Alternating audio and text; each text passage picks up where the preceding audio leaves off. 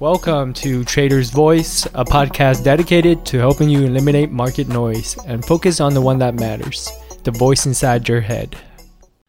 Good morning, everyone. So, we've all heard the saying of buying low and selling high.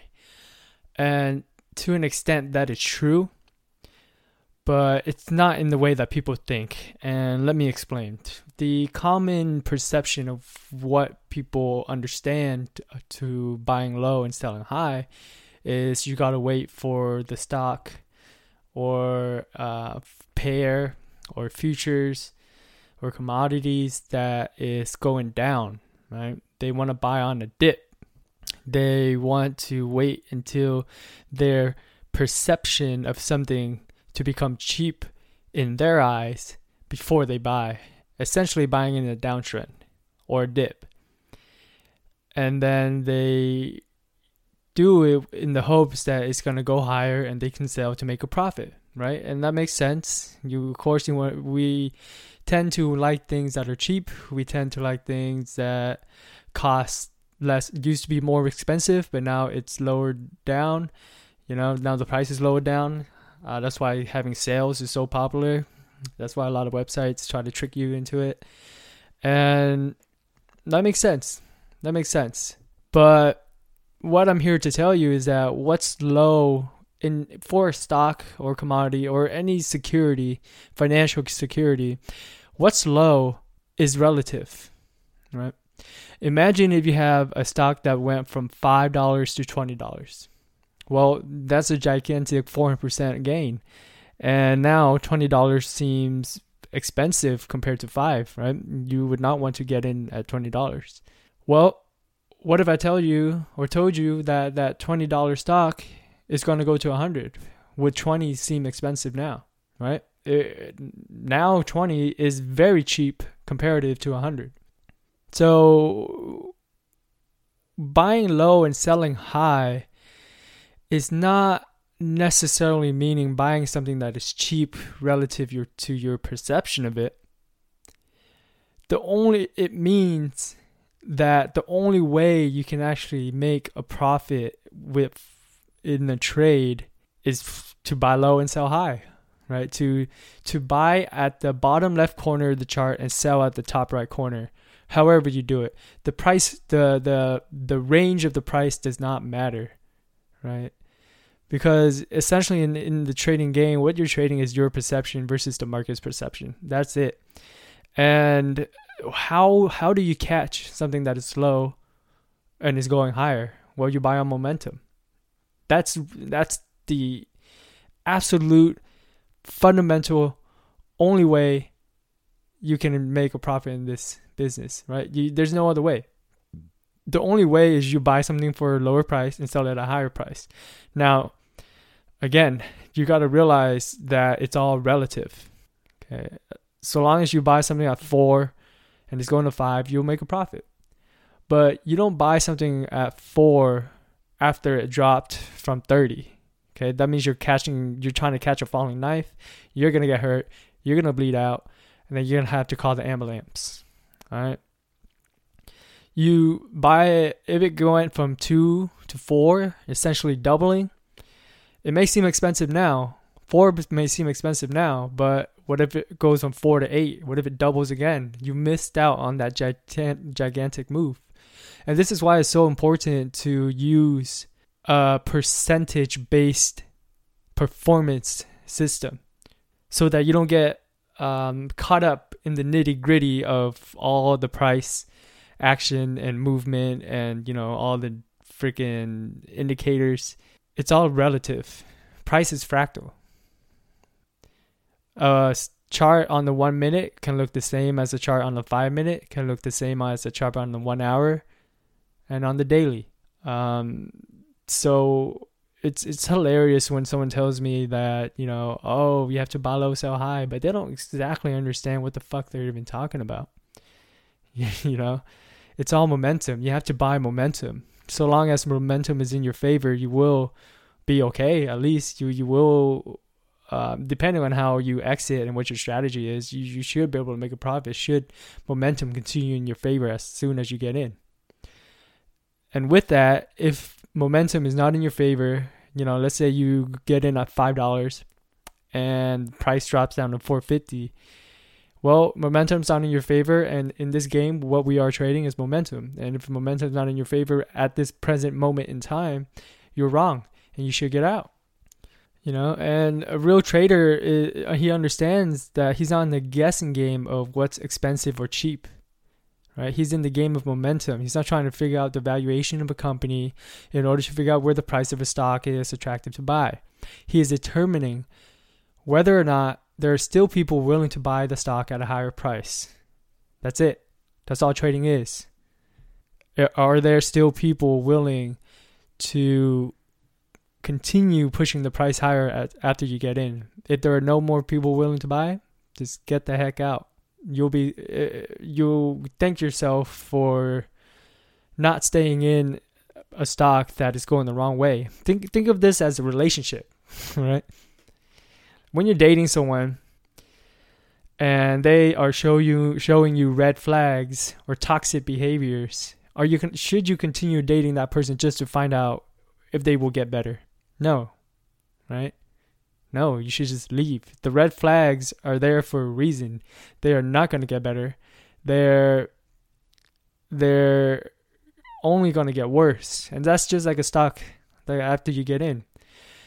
Usually the best trades make you money right away, right? It's, they it, it will continue to run and run in your favor and you would wonder what the heck did I do right for this thing to just continue to the moon like this. And when you get to uh, when you enter in and the stock just goes down, you, you'll be pulling your hair out, asking why, what, what karmic debt do you have to pay to um, endure this right now? Right? And just just get out. You can always get back in. And then the common mix, um, the common fear is that well, you would lose your your cost average if you get back in. And uh, should you know the price continue to go up. Again this is why you have to use a percentage based system. You're not trying to catch a $5 move. You're trying to catch a 5% move or a 10% move. So with that any stock is as good as any you know it doesn't matter how high it's been any price is as good as any it doesn't ma- matter how high it's been it's only a matter of the momentum is going to continue after you got in. Right? I'm repeating myself here, but it's so important that you get that. And if you use a percentage based system, you can have a greater control on your position sizing. And a $50 stock will be the same as a $20 stock, will be the same as a $5 stock. Right?